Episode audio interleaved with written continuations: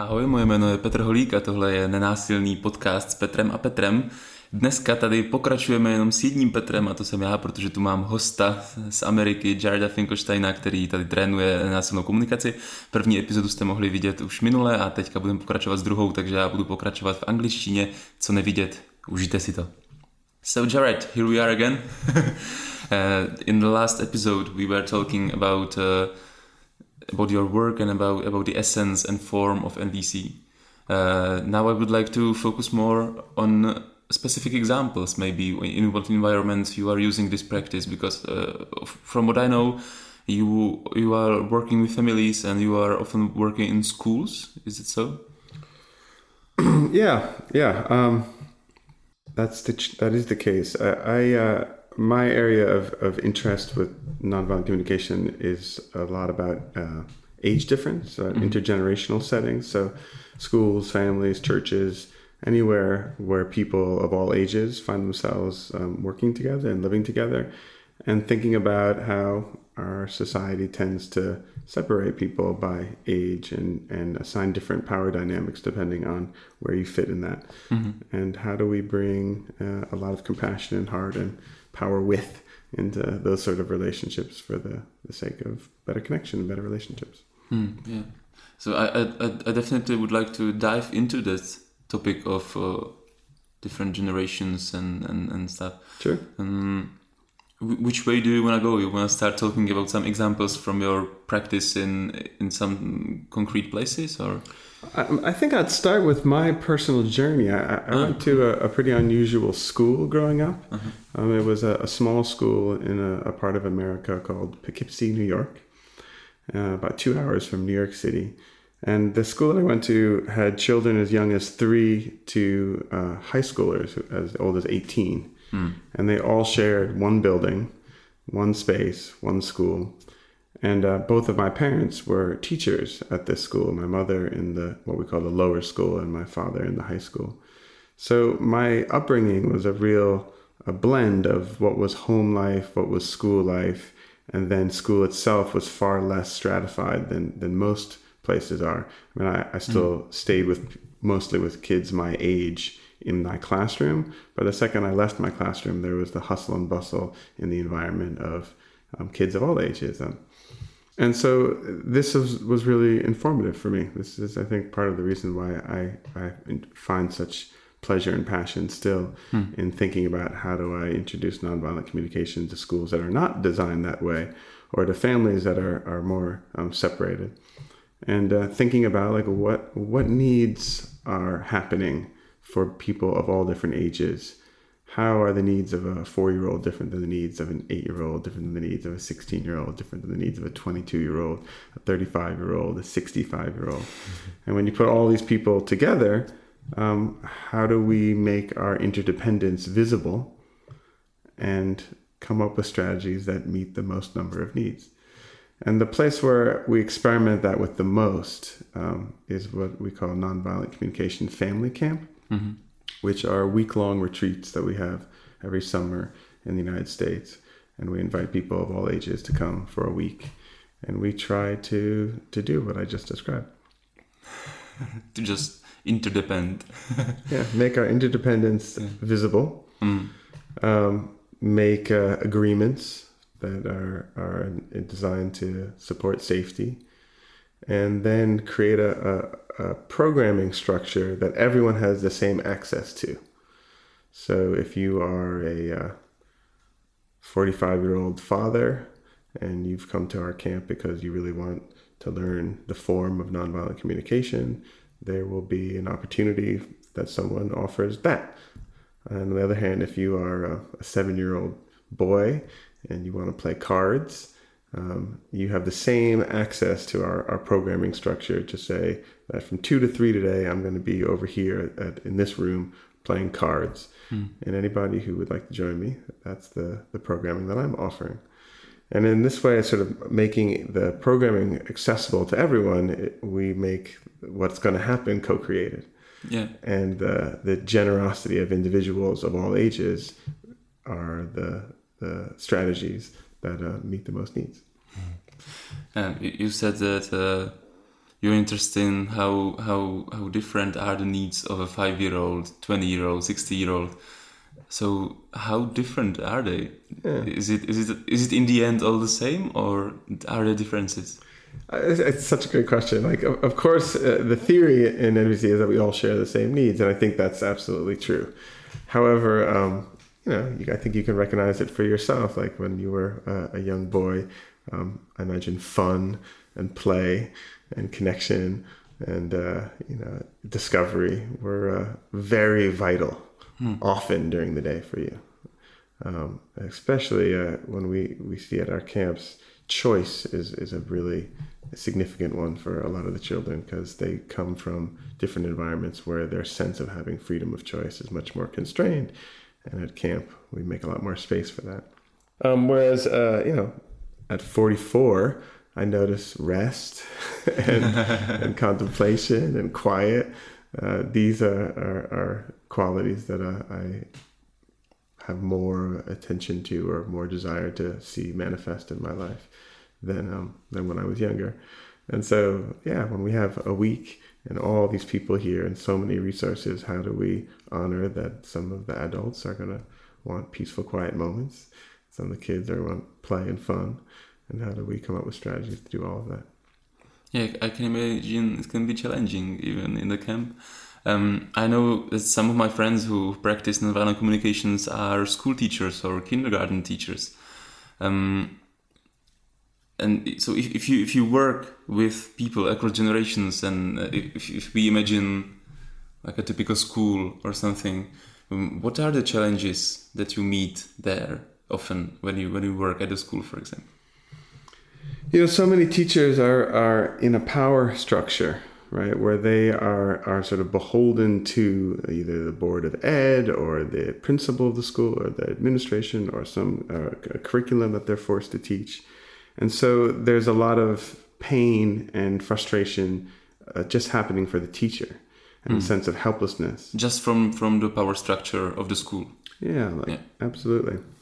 And a longing for appreciation and a longing to be seen for uh, and, and have the freedom to contribute to these children in the way that means a lot to them. That They obviously became teachers because that's what they want to do. And so some of our work just is to help teachers recognize the amount of, of pain that they're in and the amount of frustration they're feeling and to just offer a lot of empathy and compassion for how hard that is. Then there's this question of classroom management, which is a very popular concept, certainly in the United States. Like, how is this teacher responsible for managing this class? And uh, that often involves teachers using strategies that involve punishment and reward and power over to maintain order in their class. And what we would invite, of course, is that the classroom is an opportunity for uh, ahimsa, for interdependence, for shared responsibility, for understanding that this is a, learning community that we all co create, children and teacher alike. And that a, a social emotional curriculum can be woven into whatever studies are, are happening, and that social emotional curriculum being the maintenance of the quality of connection in our classroom. And that invites teachers to be a little bit more transparent about the hierarchy that they operate under, uh, a little bit more present to many of the hardships that children are bringing into the classroom from whatever their home lives are, and taking some time to prioritize connection in this classroom, which often teachers and students don't feel like they have a lot of time to give. Yeah And yet, uh, we, we find that a little bit of time spent on that goes a long way towards saving time from whatever disruptive things that uh, the other dynamics can produce. Mhm. So, so if you would, uh, I don't want to put it in a way, give advice, but the topics for teachers are transparency, uh, appreciation of the environment of the kids, and uh, and connection. And a real exploration together of what are, what's important to us in this classroom. What needs do we value here? And how are we going to, within the limitations of being in a classroom, X number of hours a week, with the purpose of having to do all these other things for, for the school, how, how are we going to maintain Yeah. these other values? Yeah. So, like discovering it together with the classroom, with the kids. Absolutely, yeah. Uh-huh. I mean, there's an assumption here in, in nonviolent communication that all human beings of all ages share the same needs. And so we're honoring fully the inner life of children with the same value that we honor the inner life of adults. And it's that honoring of it that then invites us into a mutual relationship Hmm. that's trying to prioritize connection, while at the same time recognizing that uh, observably the children are smaller than the Hmm. teachers and have lived shorter lives and are, you know, there are observable differences that we need to navigate. But uh, the sanctity of their inner life, of their emotional life, as being as valuable and as important as the inner life of the adult, that's, uh, I think, a far more radical concept than our larger culture tends to take the time to consider when we're designing classrooms or designing schools or designing spaces where people of all ages congregate. Is there is there a story that you could share, like a specific story from a, from a school where where you worked, how it was before, how it was after? What did you do? The stories I'd like to share are about camp. Like uh, to me, like uh, what, we, what we do there is just so so meaningful that that I think it highlights it how different it could be in schools or elsewhere to really to really see. Great, great. And uh, it's the the one story I'm thinking of is of a parent who uh, brought his his children to to camp. And the first year that they came, they were sort of your your classic young children, just full of energy, climbing all over his father when they were at registration. Like it seemed like just you know this. There's a cartoon character in, uh, in the United States, Calvin and Hobbes, and this boy just reminded me so much of this cartoon character, this comic strip character, Calvin. Like just this classic, energetic, wild, beautiful spirit. and so then they came back a second year, and the second year, um, the child decided that he was going to offer a session. So take advantage of our, our community source programming. He would offer a session, which he did, and some children came and they played with him.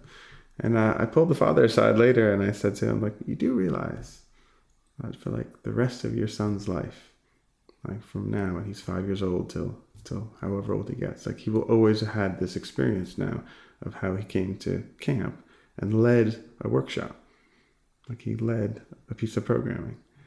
And it was in that moment that, like, his father just something sort of clicked in his eyes, and I saw his eyes start to mist over and start to cry, hmm. realizing, like, the, the, the significance of, of just this one week and this one moment in that one week. Like, this, the idea that his child had an experience now at five years old that was something that he'd never had his entire life.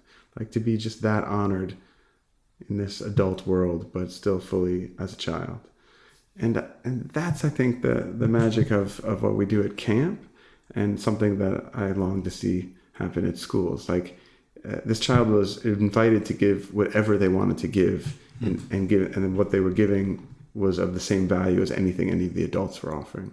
And this is very different than preparing a presentation for your classmates at school Yeah, and yeah. getting a, a, uh you know report about it. And it's even different than show and tell, like bringing something from home and just sharing it. It's honoring that like the student is as important as the teacher structurally in the organization of the school, and that what they have to give, whatever the activity is, playing cards, you know, uh, um, some sort of game they're bringing from home, uh, whatever it is, that it's the same. It's the same as the teacher teaching arithmetic or communications or Yeah. language. Yeah, I, I can imagine. Uh, if I imagine the situation, I think there is a just just an enormous amount of valuable learning for the kid if he organizes workshop, if he has to deal with the participants, and uh, yeah, so it, it, it makes a lot of sense to me that it, it's not like that the teacher stops teaching for a bit, Yeah. but it's that when when the kid takes over for, for a bit and and and does and offers something, hmm. there is a lot of teaching and learning in there, I, I believe.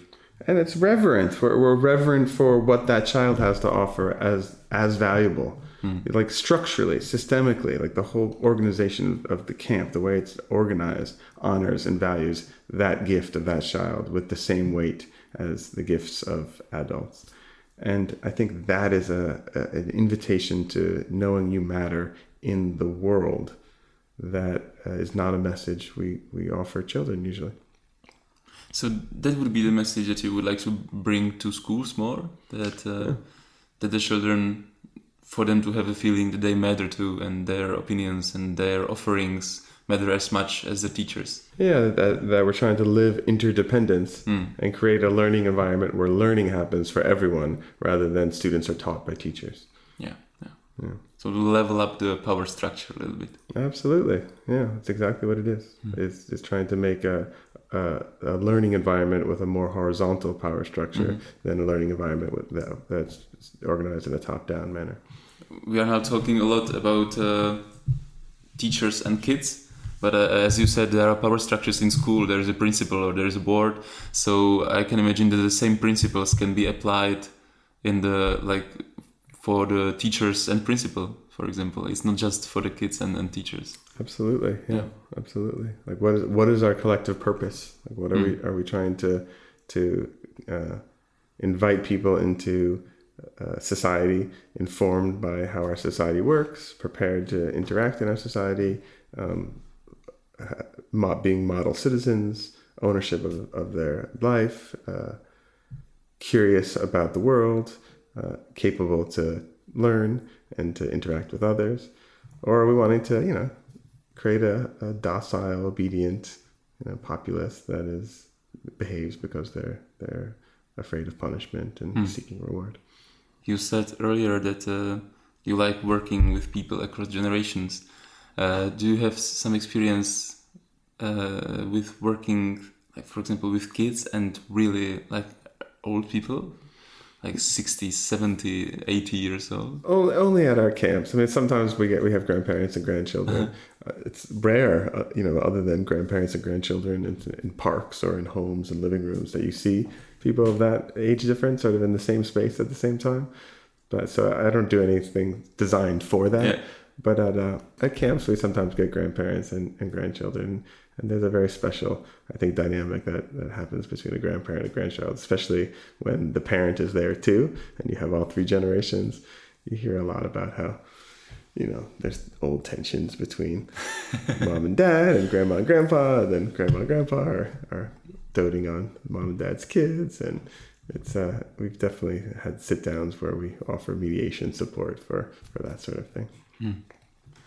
Mm, Do you plan on, on, on organizing one of those camps in Europe or are there Every like similar activities? I mean, if, if one of our listeners from Czech Republic wanted to uh, just take their kids and go to the camp, is, is there an opportunity? well, anyone can come to the United States. That's always welcome. And um, there are family camps. There are NVC family camps in Europe. I, I have never been to one, and I don't know if if they share the same organizing principles as our camps. It's high on my list. I'm really curious to experience them. Um, so I can't tell your listeners about that. But I do know that one of your colleagues, uh, she and I have been talking for a long time about uh, trying to bring one of our camps here to the Czech Republic. And so perhaps if enough of the listeners are really excited about it and you get a lot of feedback from them that that's something that they're curious to, to see happen here, um, that will add some momentum to, to that dream. And we'll, we'll have a family camp here in the Czech Republic in a couple of years. Yeah. So uh, let's be honest. Right now, this whole podcast has been an advertisement for the camp that's, that's coming up in a few years. You know, we, we, uh, we're not trying to be manipulative. We're going to be very transparent that uh, the, the choice is yours, Czech Republic. Do you, do you want one of these camps or not? Do you want one of these camps? Just call Jared and he will, organize one for you. I don't speak Czech, so we, we're, we're going to have a real challenge there. Um, but uh, I certainly think that we can overcome that. Okay. Well, thanks very much for sharing the experience and, My and- the organization that you do. Yeah, it's, uh, it's called One Big Circle. If people want to, um, One big circle. that's the, our website, and the camps are called Family Heart Camp, and we, we have a web presence if people are, are curious about it. And of course, um, uh, you can find my email on that website and be in touch with me directly if you'd like. Cool. Thank you. Yeah. Thanks. Takže přátelé, to byla druhá epizoda, kterou jsme dneska nahráli s Jaredem Finkelsteinem. Eh, Já ještě jednou děkuju a vy se můžete těšit na další epizody, co nevidět. Takže tohle byl nenásilný podcast s Petrem a Petrem. Mějte se krásně, ahoj.